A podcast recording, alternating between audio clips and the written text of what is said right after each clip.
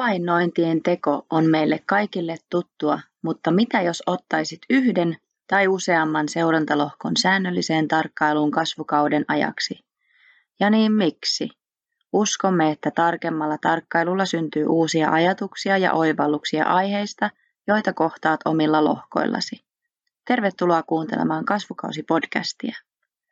Kasvukausi-podcast-sarjassa keskustellaan kasvukauden aikaisista tapahtumista pellolla – Seuraamme kahta erillistä lohkoa, jotka sijaitsevat Pirkanmaalla ja Kymenlaaksossa.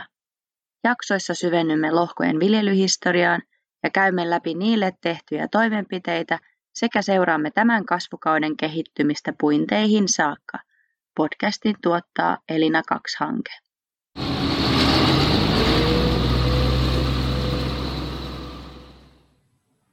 Nyt ollaan niin sanotusti jännän äärellä, eli Eli kerrotko Laura, mitäs meillä on tänä kasvukautena tarkoitus havainnoida? No tämän kasvukausipodcastin aikana meillä on tarkoitus tarkastella kahta kevätviljalohkoa. Ja toinen näistä kevätviljalohkoista sijaitsee Pirkanmaalla ja toinen Kymenlaaksossa. Ja Pirkanmaan kevätviljalohko, niin sinne on kylvetty vehnää ja lajikkeena on käytetty allia.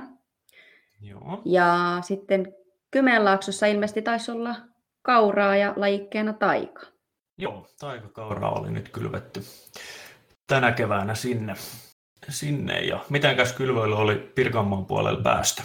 No, tänä keväänä kylvöille päästiin kyllä poikkeuksellisen myöhään, koska alkukevät oli aika viileetä ja sitten kun ajateltiin, että kylvöillä oltaisiin lähdetty, niin saatiinkin nämä sateet sitten seuraksi. Eli tämä vehnä on päästy kylvämään toukokuun viimeisellä viikolla. Täälläkin alueellisia eroja, eroja on, mutta, mutta esimerkiksi tässä seurantalohkolla niin kylvöille päästiin kanssa vasta ihan kesäkuun alkuviikolla, ensimmäisellä viikolla, että harvinaisen myöhässä ollaan, ollaan kylvöjen suhteen. No kyllä. Miten tota sen taikakauran sitten ajatellaan valmistuvan, kun jos se on päästy kylvämään vasta kesäkuun ekalla viikolla, niin nyt en just muista, kuinka pitkän kasvuajan kaura tämä taika on. No joo, taikahan pitäisi olla, se on niin kuin keskiluokkaa, että ei sieltä myöhäisemmistä päästä, mutta toivoa pidetään yllä, että kyllä nyt tietysti kun lämpöä tuntuu riittävän, niin, niin tota, no, uskotaan, että se, se kerkee sieltä myös sitten valmistumaan.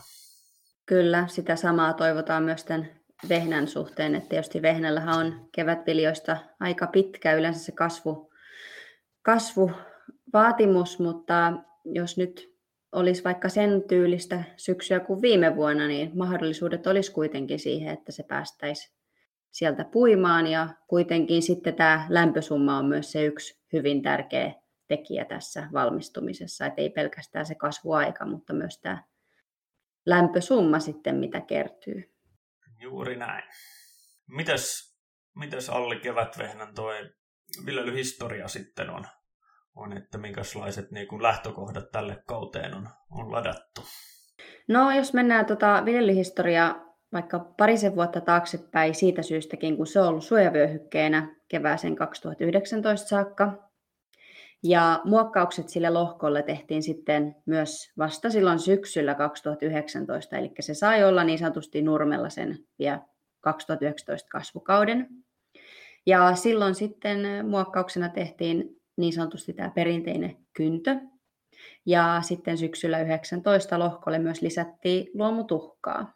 No sitten kun mennään jo kevääseen 20, niin tätä lohkoa kevyt muokattiin pari otteeseen ja sitten lohkoa myös lannotettiin lihaluujauholla ennen kylvöjä. Ja myös viime vuonna lohkolle kylvettiin vehnää. No vehnä päästiin sitten puimaan viime syksynä ja sen jälkeen sy- viime syksynä sinne tehtiin noita muokkauksia apuna käyttäen sitten juolanostinta. Ja sitten tämän kevään muokkaukset tehtiin myös tällä juolanostimella. Ja tätä lohkoa on nyt sitten edellisvuoden tapaan lannotettu myös lihaluujauholla ennen näitä kevätvehnän kylvöjä. Joo, sehän on mielenkiintoista. Tietysti suojavyöhykkeen jälkeen niin, niin varmaan ihan syytäkin tota, maan kasvukuntoa sitten vähän miettiä ja katsoa, että tota, siellä on, on sitten ravinteita tarve, tarpeeksi, varsinkin tietysti kevätvehnä melko vaativa, vaativa lajike, lajike sitten, niin, niin minkälainen, tuossa aika runsasta muokkausta kumminkin tehty ja lannoitteita käytetty, ja niin minkälainen tota, noin maalaji tässä kyseisellä lohkolla on? No tällä lohkolla on itse asiassa tuommoinen multamaa. Ja sitten kun multamaitakin on Suomessa moneen lähtö, että ne on hyvin, hyvin erilaisia ne multamaat Suomessa, niin tämäkin on määritelty sitten saviseksi multamaaksi. Ja, ja nyt tietysti kun on tullut paljon vettä ja muuta ja kyllä katsottiin jo tässä kohtaa hiukan maan alle, niin se mururakenne tietysti tämmöisessä multamaassa, niin se ei ole lajittunut samalla tavalla kuin kivennäismaissa. Ja sitten näki kyllä, että se on hyvin läpäissyt myös tämän suuren vesimäärän, jota nyt keväällä on saatu. Eli siinä mielessä lohko näytti kyllä hyvältä, mutta se on tietysti multamaan etu sen maanrakenteenkin kannalta. No näinhän se on, ja, ja tota, no, tietysti varmasti tuolle juolanostimen käytöllekin on, on perusteita, että epäilisin, että juolavehnää voi jonkun verran tuollaisella pellolla sitten löytyä. Ja, ja tietysti toi muutamaakin kestää, kestää sitten sitä muokkausta ihan hyvin, hyvin varmasti. Niin. Joo, se onkin tämän muutaman etu, että kun on kerran ajettu juolannostimella useampaan otteeseen, niin helpostihan sitä voi ajatella, että se rikkoo sitä mururakennetta liikaa, mutta tässä multamaalla onneksi päästään vähän siltä välttymään, niin sille ei ole sit niin nuukaan niin sanotusti, että ajetaanko sitten syksyllä ja keväällä ja onko ajettu kaksi vai kolme kertaa, että multama antaa sen sitten niin sanotusti anteeksi. No näin on. No miten sitten siellä Kymenlaakson seudulla, miten me käytiin läpi, että on kesäkuun alussa päästy kylvämään kauraa, mutta mites, miltä muuten se lohko näyttää? Joo, eli mielenkiintoinen lohko tosiaan kyseessä ja tämäkin tosiaan pitkään ollut luomussa, luomussa kyseinen lohko ja, ja siellä on noudatettu ihan niin kuin tällaista perinteistä luomu, luomutilan viljelykiertoa, eli siellä on kaksi vuotta nurmella ja sitten kolme vuotta kevätviljalla. Nyt on tosiaan sitten tänä vuonna se kolmas kevätviljavuosi, eli sinne on nyt sitten nurmi kylvetty alle kanssa tämän, tämän kauran alle, niin, niin saa sitten taas latautua rauhassa pari seuraavaa vuotta. No kyseinen tila on sitten myös emolehmätila, eli, eli nämä nurmet tulee sitten kanssa hyötykäyttöön eläimen rehuksi, rehuksi siinä, ja, ja tosiaan sit, sillä nurmellakin on sitten merkitystä tälle tilalle, eli siihenkin panostetaan, että se, se sitten onnistuisi, onnistuisi kanssa hyvin. Tosiaan on kolmas viljavuosi nyt menossa ja, ja edellisvuonna oli mallasohraa ja sitä edellisenä vuonna oli myös sitten kauraa, kauraa ja jokaisena viljavuonna on sitten käytetty myös näitä luomuhyväksyttyjä lannoitteita, eli, eli kylvön yhteydessä on sitten annettu, annettu se muutama sata kiloa, kiloa sitten näitä luomulannoitteita tällä per hehtaari. Ja nyt tänä vuonna tällä kyseisellä lohkolla on myös mielenkiintoinen koe menossa, eli, eli siinä on osa lohkosta kylvetty sitten mangaanipeitatulla siemenellä. Eli siinä on, on sitten mangaanivalmisteella peitattu ja sitten loppuosa lohkosta on sitten ihan, ihan perinteisesti ilman peittausta olevalla siemenellä kylvetty.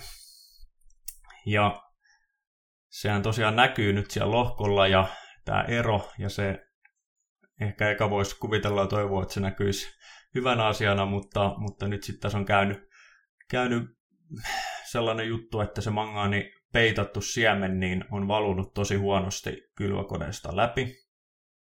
Eli siellä on muun muassa sitten vähän ollut jokunen syöttölaite tai vannas tukkeessa, että siellä on, on sitten raitoja syntynyt peltoon ja, ja myös äkkiseltään niin toi peitattu kasvusto niin näyttää, näyttää paljon harvemmalta kuin sitten tämä ei peitattu. Et tota, siinä tosiaan näitä tällaisia haasteita voi, voi syntyä sitten erinäisistä syistä. Okei, eli siis jos nyt ymmärsin oikein, niin tämä mangaani peitattu siemen, niin se esiintyy siellä pellolla nyt sitten vaaleampana. ja harvempana? No harvempana lähimpänä joo, lähin, lähinnä joo, että... Joo, hyvin mielenkiintoisen kuulosta ja on, on mielenkiintoista nähdä, että mihin se nyt sitten tämän kasvukauden aikana kehittyy. Et joo, mikä siinä, mikä, mikä siinä voisi selittää, että se on nyt sitten jäänyt harvaksi? Onko mitään villiä veikkausta, mikä siihen olisi syynä? No siis kylvä, kylvämiehen mukaan, niin, niin tämä oli tosi tahmeeta tämä peitattu siemen. Eli se val, niin kuin valuvuus on vaan kylvökoneen läpi ollut, ollut tosi huonoa, huonoa että, että sitä ei vaan ole saatu koneesta menemään tarpeeksi läpi ja, ja sitten tota, no, se on myös sit tukenut, tukinut näitä syöttölaitteita, niin, niin tota, siinä suhteessa niin en tiedä, onko ihan yksittäinen ongelma vai, vai onko sitten laajemminkin tällaisia tullut eteen, eteen sitten, että niin, ja nyt kun mangaanistakin puhutaan, niin on, on hyvä muistaa, että sillä mangaanilla on just vaikutus näiden valkuaisaineiden muodostuksessa ja se sitten taas parantaisi sitä typenkin hyväksikäyttöä, että tämä mangaani on tärkeä ravinne myös tämän niin viherhiukkasten toiminnalle. Että se on hyvä kyllä, että meillä on nykyään näitä mittareita ja muuta ja päästään sitten seuraamaan hiukan tarkemmin ja pystytään sitten mahdollisesti näihin myös reagoimaan. Tota, miten sä oot nyt sitten ajatellut nyt kun on ihan hyvin päässyt orastumaan ja itsekin tuolla Vehnälohkolla kävin sitä lohkoa tarkastelemassa tuossa 9. kesäkuuta ja katsoin myös, että oraat oli aika tasaisesti kasvanut, niin siinä kohtaa totesin, että myös tämän orastiheyden voi laskea. Onko sä jo Kymenlaaksossa ehtinyt tämän orastiheyden laskea?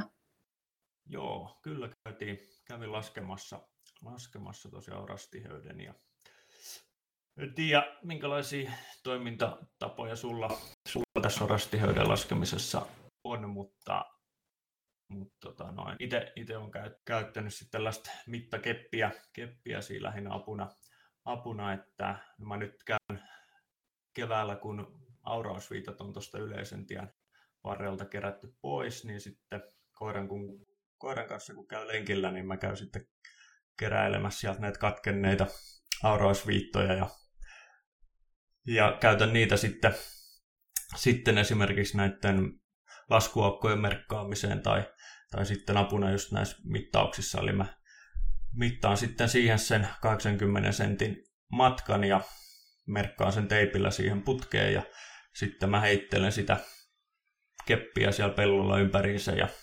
sattumanvaraisesti sitten poimin nämä mittauskohteet, että mistä se, mistä se sitten mitataan se orastiheys. Ja, ja tosiaan 80 senttiä, kun itselläkin on, on kylvökoneessa sitten se 12,5 senttiä se riviväli, niin, niin sitten se on, on se 80 senttiä se etäisyys, miltä nämä oraat sitten lasketaan siinä, siinä matkalta. Ja Tähän oli vissi joku laskukaava olemassa, että miten jos on joku muu kuin, kuin 12,5 senttiä toi riviväli. Joo, niinhän sitten taitaa olla ja sitä itse harvemmin käyttää, koska lähtökohtaisesti kun itsekin sitä orastiheyttä laskee, niin se riviväli on ollut se 12,5 senttiä mm. sitten juuri ottaa sen siltä 80 sentin matkalta ja kertoo sen saadun tuloksen sitten kymmenellä, niin, niin saa sen orastiheyden, mutta mikä se olikaan se toinen laskentamalli siihen? Nyt täytyy vähän muistuttaa.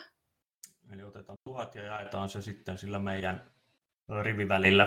Eli jos meillä on, on vaikka 15 senttiä se riviväli, niin jaetaan 1011, niin sitten saadaan mitä, tai laskettava matka, matka sit sillä, sillä kaavalla, niin, niin ei tarvitse sitten aina sitä neliötä sieltä laskea erikseen pellolta, vaan pystyy tosiaan rivin välistä sitten laskemaan orastiheyden. Aivan, just näin.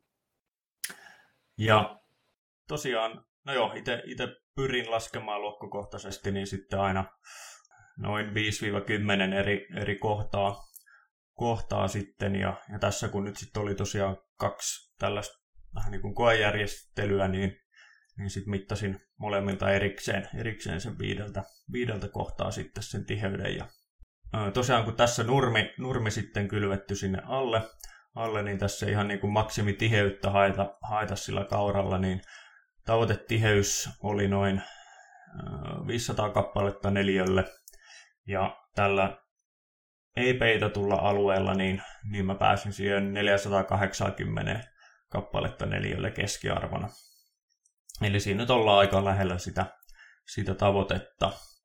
Mutta sitten taas tosiaan täällä mangaani peitatulla alueella, niin muistaakseni vähän päälle 300 kappaletta neliölle taisi tässä vaiheessa olla, olla laskettavissa. Eli, eli tota, siellä se tosiaan pystyy todentamaan, todentamaan, että se on jäänyt, jäänyt huomattavasti harvemmaksi, vaikka samoilla säädöillä on, on sitten kylvokone ollut, ollut kylvän aikana. No joo, toi kuulostaa kyllä mielenkiintoiselta, että miten se voi olla noinkin paljon alhaisempi. Ja, ja tosiaan orastiheys, sitä ei, ei kannata kuitenkaan liian aikaisinkaan ottaa, että kaikki ei välttämättä päässyt itämään, mutta tässäkin kohtaa varmaan oras oli ihan hyvin tasaisesti tullut pintaa, että ei siinäkään ollut mitään, mikä selittäisi sitä, että tämä ero on näin suuri tällä peitatulla ja peittaamattomalla alueella. Joo, ei siinä kyllä todennäköisesti mitään muuta, muuta ole kuin nimenomaan tämä heikko valuvuus sitten, sitten sillä peitatulla tavaralla, että, että sielläkin kyseisen lohkolla niin pientä kuorettumista oli havaittavissa, mutta, mutta tota noin, kyllä se nyt suurimmaksi osaksi kyllä sieltä oli jo kaikki, kaikki varmasti tullut pinnalle, mutta tosiaan siinä oli vasta, vasta puolitoista viikkoa kylvojen jälkeen, kun siellä käytiin mittailemassa, niin kyllä sieltä vielä voi joku, jokunen sitten ponnistaa pinnalle. Että. Toki, mutta tietysti nyt kun on ollut näin paljon lämpöä ja kosteutta, niin se on aika eksponentiaalisesti päässyt myös sieltä sitten nopeasti pintaankin, että kyllä. kasvu on ollut kyllä huimaa. Näin on. Mitäs Joo. Alli Vehnälle kuulu sitten, kun kävit katsomassa? No, sillä yleissilmäyksellä ensin, kun sitä lohkoa katsoi, niin ajattelin, että on, on aika tasaisesti lähtenyt vehnä kasvamaan, eikä, eikä mitään suurempia rikkapaineita ollut siinä kohtaa nähtävissä. Ja, ja tällä lohkolla, esimerkiksi tällä vehnällä, oli tavoiteltu 6500 kappaletta neljälle. Ja tein kanssa niin, että otin muutamista eri kohdista ja mulla ei ole tämmöistä mittatikkusysteemiä, mutta pyrin ottamaan neutraalisti sellaisista paikoista, että en valikoisi, niin sitten aina lasken näiden alueiden semmoisen yhteis, yhteis tota, tuloksen ja jaan sen sit sillä määrällä tietysti monesta kohtaa on tätä orastiheyttä laskenut ja nyt tällä kertaa sain 620 kappaletta neliölle ja se on nyt tietysti myös vähän alhaisempi kuin se tavoite, mitä tavoiteltiin. Ja tietysti tässäkin on ehkä ajateltu, että on kylvetty 320 kiloa hehtaarille tätä allivehnää, mutta sitten just se itävyys onkin sitten ehkä ollut hiukan heikompi, mitä oli ajateltu. Vaikka pussin kyljessä lukeekin X itävyys, niin tietysti se itävyys voi siltikin olla ehkä hiukan alhaisempi? Vai mitäs, mitäs sä oot tästä mieltä? No joo, yhtään olla... jäljellä vai kaukana?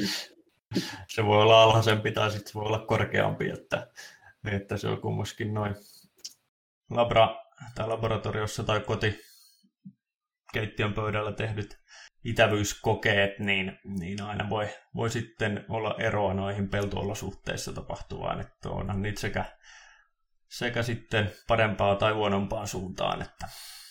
Mm, tämä allivehnäkin oli tietysti ihan sertisiemenellä kylvettyä, että siinä mielessä ihan pitäisi olla sitä, mitä pussin kyljessä lukee. Mm, näinpä. Palataan yleisemmin noihin havainnointeihin. havainnointiin. Nyt tosiaan ne orastiheydet sieltä ollaan saatu laskettua ja mitäs muuta havainnointia sä sitten niin kun ennen tai jälkeen laskennan siellä pellolla teet? No tota, niin, mistä mä oikein aloittaisin?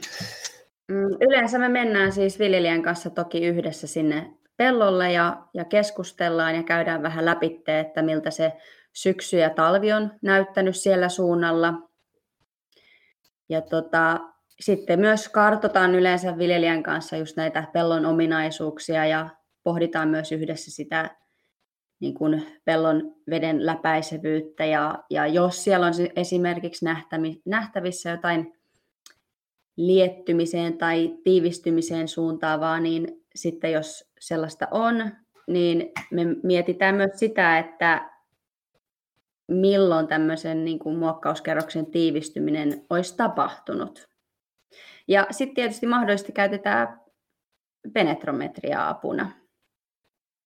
No mites, mites, onko sulla tapana käyttää, kun meet lohkolle, niin tätä penetrometria? No, itse en ole hirveästi käyttänyt, käyttänyt, että siinä tietysti vaikuttaa se maan kosteus sitten, että siihen penetrometrin tulokseen, että, että jos sitä haluaa vertailla, vertailla niin kosteus, maan kosteus pitäisi olla suurin piirtein sama, sama sitten aina vertailtaessa. Ja, ja tota, mutta kyllä se tosiaan antaa, antaa hyvää osviittaa kyllä, kyllä sit siitä tiivis, jos niitä tiivistyneitä kerroksia sieltä löytyy. Ja, ja kyllähän niitä melkein useimmilla lohkoilla, niin vaikka olisi suoravilla kautta kevyt muokka, tai suorakylvä kautta kevyt muokkauslohko, niin melkein jokaisesta edelleen kumminkin löytyy sieltä reilusta 20 sentistä se vanha kyntökerroksen jankko, että tota, niistä tosiaan todistaa vain sitä, että näistä tiivistymistä niin, niin on hankala ja pitkäaikainen prosessi sitten mm, päästä eroon. Se on ihan totta. Se ei ihan kädenkäänteessä kyllä valitettavasti käy. Mutta miten sitten, nyt tietysti kun ollaan pellolla ja itsekin on haastatellut viljelijää, niin miten sä ajattelet nyt sitä havainnointia ennen sitä kevättä? Että missä kohtaa sun mielestä se havainnointi kannattaa jo niin kuin aloittaa? Että onko se jo heti sieltä viime vuoden puinneista ajatellen syksyä ja talvea ja sitten kun päästään kevääseen ja kylvöihin saakka, että miten sä yleensä aloitat havainnoinnin ja jo missä kohtaa ja millä tavalla? Joo, eli no kyllä se totta kai alkaa, alkaa jo siellä edellisvuoden oikeastaan puimurin kopista, kopista sitten se havainnointi, että siinä nähdään, nähdään että miten kyseisellä lohkolla eri, eri alueet sitten on kasvanut ja, ja sitten jos siellä löytyy rikkaruohoja tai tai muita ongelmajuttuja, niin ne on hyvä, hyvä siinä vaiheessa sitten havainnoida ja ottaa huomioon sitten ensi kevään viljelysuunnitelmia tehtäessä. Ja muutenkin sitten siinä syksyllä, syksyllä on hyvä, hyvä käydä sitten mm, se lohkon vesitalous läpi, että, että katsoo, että laskuaukot tosiaan on, on kunnossa ja, ja jos sitten näitä tiivistymiä ihan hirveästi ja, ja että pintavedetkin sitten pääsee pääsee hyvin imeytymään ja tasaisesti imeytymään siellä lohkolla ja ojasto toimii, toimii niin silloin meillä on niin kuin hyvät, hyvät edellytykset sille seuraavan vuoden satokasville. Ja tietysti yksi, mikä näihin perus, peruskunnostustoimenpiteisiin kanssa liittyy, niin on sitten nuo reunaajat ja niskaajat, että, että varmistetaan, ettei sitten mitään pellon ulkopuolisia vesiä pääse sinne lohkolle lohkolle, eli nämä, nämä ojat kun pitää sitten kanssa kunnossa. Ja, ja sittenhän meillä on aika monessa paikkaa se tilanne, tilanne että sitten vetoojat ja valtaojat, niin ne ei välttämättä vedä, vedä ihan, ihan tota noin täysillä enää, enää, että sielläkin kunnostusoituksen tarvetta, tarvetta sitten useassa paikassa on. Eli, eli näidenkin asioiden havainnointi ja tiedostaminen niin, niin vaikuttaa sitten myös siihen meidän viljelyratkaisuihin, että mitä siellä seuraavana keväänä viljellään. Kyllä, se on jo tärkeää aloittaa se havainnointi jo alussa ja tehdä jopa muistiinpanoja, että itsellä ainakin on aina tärkeää se, että laittaa itselleen vähän ylös, ylös asioita, koska muuten ne tuppaa sitten unohtua. Ja jos nyt ajatellaan kevättä ja ollaan nyt siellä pellolla sitten ja on päästy jo kylvöt tekemään ja nyt ollaan sitten kattelemassa niitä oraita ja ne on päässyt hyvään kasvuun, niin yleensä siinä pellon laidalla just ensimmäisenä ennen kuin lähden pellolle, niin katon just sitä orastumisen tasaisuutta. Ja toki itse kiinnitän jo alussa huomiota tietysti siihen kasvuston väriin. Ja nyt jos ajatellaan tätä kyseistä seurantalohkoa, tätä vehnälohkoa, niin tällä lohkolla oli huomattavissa näissä vehnään kärissä hieman sellaista vaaleutta. Ja totta kai siinä sitten miettii useampia skenaarioita, että mistä se mahdollisesti voisi sitten johtua. Ja yleensä oma tapa on sillä tavalla lähteä ajattelemaan sitä, että mä suljen ehkä ensiksi pois, mitä se ei välttämättä olisi. Mm. Ja yleensä oma tapa on aloittaa niin kuin vaikka kasvitaudeista ja sitten mietin siinäkin kohtaa, että kun vehnällä nyt voi esiintyä ruskolaikkua tai pistelaikkua, ja sitten mä mietin niiden oireita, että miltä ne ihan alussa saattaa näyttää, ja totesin, että okei, nämä oireet ei nyt viittaa, viittaa tällaisiin laikkutauteihin, niin jätin ne siitä aika nopeasti sitten mielestäni pois.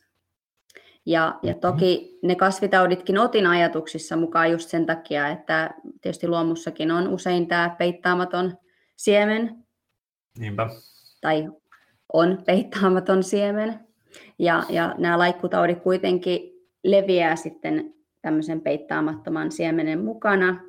Ja sitten kuitenkin tämä leviäminen voi tapahtua niin kuin tästä myös olkia ja jätteen kautta, niin sen takia aina pidän myös näitä kasvitauteja kuitenkin siinä vaihtoehtona, vaikka ei nyt olisi se päällimmäisin vaihtoehto, mutta kuitenkin otan ne aina mukaan sitten tarkasteluun.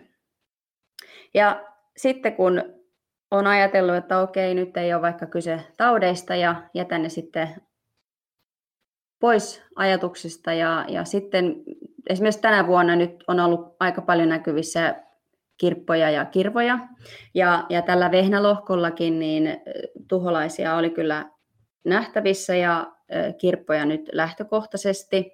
Niin sitten toki sen jälkeen mietin, että no minkälaisia vietoksia nämä tuhoeläimet sitten tekee. Ja, ja sitten kun huomaan, että okei, että viotukset ei nyt välttämättä viittaa siihenkään, että ne olisi kirppojen tekemiä, niin sitten voi miettiä sitä kasvin kasvuun lähtöä ja sen nopeutta. Ja esimerkiksi tänä keväänä se on ollut nopea temposta se kasvuun lähtö. Niin sitten mietin vaikka siinä kohtaa, että no okei, että kun kasvi on päässyt nopeeseen kasvuun, niin onko se vielä saanut niitä ravinteita niin kuin käyttöönsä. Että olisiko se yksi syy sitten sille vaalealle värille. Ja sitten tarkastelen totta kai viljavuusnäytteistä sitä, ja jos maanäytteet antaa tai viljavuusnäytteet antaa osviittaa siihen, että se lehden vaalea väri voisi kieliä vaikka rikin tai kaliumin puutteesta, niin sitten vähän peilaa myös siihen maanäytteeseen. Ja tota, sitten tietysti viimeisimpänä, mutta ei vähäisimpänä, niin nämä fysiologiset oireet. Ja, ja nyt näitä kaikkia asioita punnitessa, niin, niin siellä voi olla monen tekijän yhteissumma, mutta varmasti myös ne fysiologiset oireet on ehkä ainakin osa syynä sitten tähän vaaleeseen väriin, mitä siellä vehnän lehtien kärjissä oli nähtävillä. Tämä oli nyt tämän kevään havainnointi sitten tuosta vehnälohkolta, mitä itse sitten tuumailin, että miten siellä kauralohkolla, mitäs havaintoja sä, sä teit? Sama, sama juttu, eli yleissilmäyksellä niin niin näyttää lohko tasaiselta lukuun ottamatta sitten tätä peitattua aluetta, aluetta, jossa tosiaan sitten on heti, heti huomasi, että siellä on, on sitten vähän ongelmia ollut. ollut ja, ja tosiaan täälläkin kaurallakin sama juttu ja tuntuu nyt olevan, olevan ehkä näissä myöhäisemmissä kylvöissä vähän joka puolella se sama, sama että siellä jotain vähän keltaisuutta tai vaalentumista on, on näkyvissä ja kanssa aika nopeasti niin taudit pysty rajaa, rajaa ainakin vielä tässä vaiheessa siinä ulkopuolelle. Mutta sitten just nämä fysiologiset oireet, että niistäkään tosittain niitäkin varmasti siinä esiintyy, että vähän kaikkia varmasti aina, aina näihin voi, voi niinku viitata, viitata, että ei varmaan yksiselitteisesti pysty sanomaan, että keltaisuus johtuu tästä ja tästä, vaan se on useamman asian summa varmasti. Joo, kyllä. ehdottomasti on samaa mieltä, että en lähtisi oikeastaan koskaan yksilöllistämään, että johtuu tasan tarkkaan tästä, että siellä on aina useamman tekijän summa, mikä varmasti sitten vaikuttaa, niin, niin tota, en kanssa lähtisi sanomaan, että nyt on vaikka ravinteen puutteesta kyse tai tuhoeläimen viotuksesta tai muuta. Että... Mm. Näinpä. No miten sitten sanoit, että sinne on myös kylvetty kauran lisäksi heinänsiementä, niin tota, onko nyt kylvöt tehty niin, että on jouduttu tai käytetty tota, rikkaestystä tänä vuonna, vai onko se jäänyt tänä vuonna tekemättä, vai miten täällä kauralohkolla, oliko edes tarpeellista, vai miten tämä heinänsiemenen kylvö siellä toteutetaan? Joo, eli heinän, heinänkylvö toteutetaan sitten kylvön yhteydessä, heitä sitten piensiemen laitteiston avulla.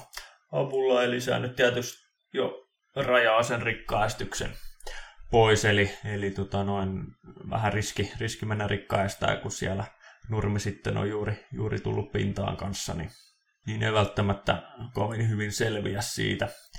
siitä. Ja kyseisen lohkolla, niin, niin nyt sitten tässä vaiheessa, kun havainnointia tehtiin, niin siellä muutenkin erittäin vähän näkyy siemen tai näitä kevätitosia rikkoja, eli, eli suhteellisen puhtaana pysynyt, pysynyt lohko, vaikkei, vaikkei tosiaan tapanakaan ole ollut, ollut sitä aikaisempina vuosinakaan rikkaa ästää. Mutta jonkun verran ohdaketta sieltä löytyi, löytyi sitten muutamista paikoista, mutta niihin ei nyt enää sitten tässä vaiheessa millään, millään päästä, päästä torjumaan sitten, että se on, on sitten tyhjällä nurminiitolla ja, ja sitten sen jälkeen hyvällä muokkauksella niin, niin voidaan sitä sitten sieltä lähteä torjumaan, mutta Mitenkäs vehnälohkolla, niin, niin oliko siellä jo keretty rikkaastamaan? Kyllä. 16. Äh, päivä päästiin rikkaastamaan ja vehnä oli siinä kohtaa saavuttanut kolmannen lehtiasteen ja, ja tota, rikkaistys tehtiin niin kuin siitä syystä, että saatiin heinänsiemen kylvettyä. Että myös tällä vehnälohkolla ei niinkään ollut näitä yksivuotisia rikkoja havaittavissa, että ainoastaan siellä, mitä itsekin havainnoin, niin pillikettä näkyy ja sitten oli valvattia ja ohdaketta, mutta niihin tietysti tämä rikkaistys ei, ei nyt teho, niin kuin jo totesitkin, että lähtökohtaisesti ei olisi välttämättä ollut ö, tarpeen rikkaistusta tehdä, mutta kun tännekin oli tarkoitus juuri tämä heinäsiemen kylvää, niin sitten kevyesti hennosti tämä rikkaistus tehtiin, jotta saatiin sitten siinä samalla tämä heinänsiemen kylvö tehtyä. Miten lähtökohtaisesti, jos ajatellaan rikkaäistystä, niin aina puhutaan myös tästä sokkoäästyksestä, niin onko kuullut, kuinka yleistä on, että tehdään sekä sokko- että rikkaäistys? No joo, sekin on, on aina vähän tapauskohtaista, että tämä riippuu, riippuu niin taas keväästä, keväästä sitten ja vähän siitä kasvilajista lajistakin, että mitä, mitä käytetään. Eli, eli toisaalta se sokkoäästys, eli ennen kuin se vilja, vilja tai muu kasvi, satokasvi tulee niin kuin pintaan, niin, niin se muokattaisiin sitten ennen, ennen sitä. Ja, ja sit sen tarkoitus on, on se, että, että jo siinä vaiheessa itäneet rikat saataisiin poistettua, mutta ainakin täällä suunnalla niin, niin hyvin usein tuntuu, että, että siinä ei oikein kerkiä, kerkiä sitä sokkoäästystä tekemään, vaan se vilja tulee sieltä pintaa, pintaa ennen kuin selvästi niin kuin on, on rikatkaan kerennyt vielä lähtemään. Eli, eli tota, sitten esimerkiksi jollain härkäpavulla, niin se voi olla, olla tota noin aiheellisempaa, että että jos se kylvetään huomattavasti syvempään sinne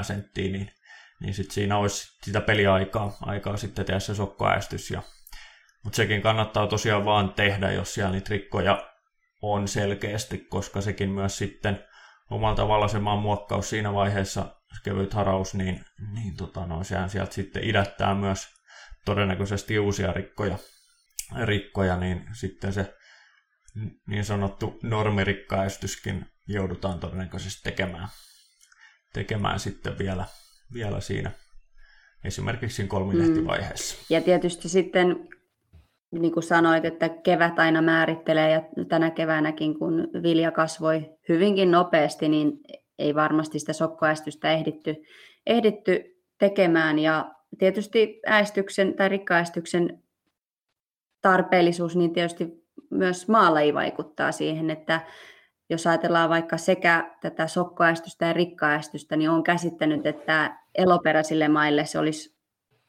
ihan hyvä suositus, että se ehdittäisi tekee kahdesti, mutta niin kuin jo totesit, niin se on aina hyvin pieni aikaikkuna, milloin nämä kaikki ehditään tekemään, niin ja sitten jos tulee just näitä sateisia keväitä, niin se on tietysti siinä kohtaa sitten jo niin sanotusti unohdettava se sokkoäestys ainakin ja ehkä jopa se rikkaäestys. Näinpä, joo ja sehän nyt, tietysti eloperäisillä mailla, niin sehän voi olla, että vaikka sä kuinka rikkaästäisit, niin, niin silti sitä rikkaa sieltä löytyy, eli, eli siellä yleensä sitä kasvuvoimaa sitten riittää myös rikoille hyvin, että, että voi tosiaan olla, olla välillä melkoinen haaste. Kyllä, ja sitten siinä rikkaästyksessä niin siinä on hyvin pieni aikaikkuna, että jos ajatellaan, että ennen kaksi lehtiastetta niin ei kannata rikkaästää, koska silloin se meidän vilja on esimerkiksi arimmillaan, mutta sitten mm. taas kun sä voit rikkaästää kuitenkin vielä myöhäisemmässä vaiheessa kuin kaksi-kolme lehtiasteella, mutta yleensä ollaan myös sitten siinä siinä pisteessä, että ne rikkakasvikki alkaa olla jo aika kookkaita ja sitten sillä ei olekaan semmoista tehoa. Eli oli sitten kyse sokko- tai rikkaestystä tai tehdään molemmat, niin se aikaikkuna on tosiaankin hyvin, hyvin kapea. Näin on. Ensimmäinen jakso lähenee loppuaan ja ensimmäisen jakson aikana käytiin hieman läpi näitä havainnointivaihtoehtoja ja tarkoitus oli esittää teille erilaisia havaintointitapoja ja sitä kautta hiukan aktivoida teitä kuulijoita tekemään havaintoja teidän omilla lohkoillanne. Ja seuraavassa jaksossa sitten paneudutaan hiukan tarkemmin ravinteisiin ja viljavuusnäytteisiin.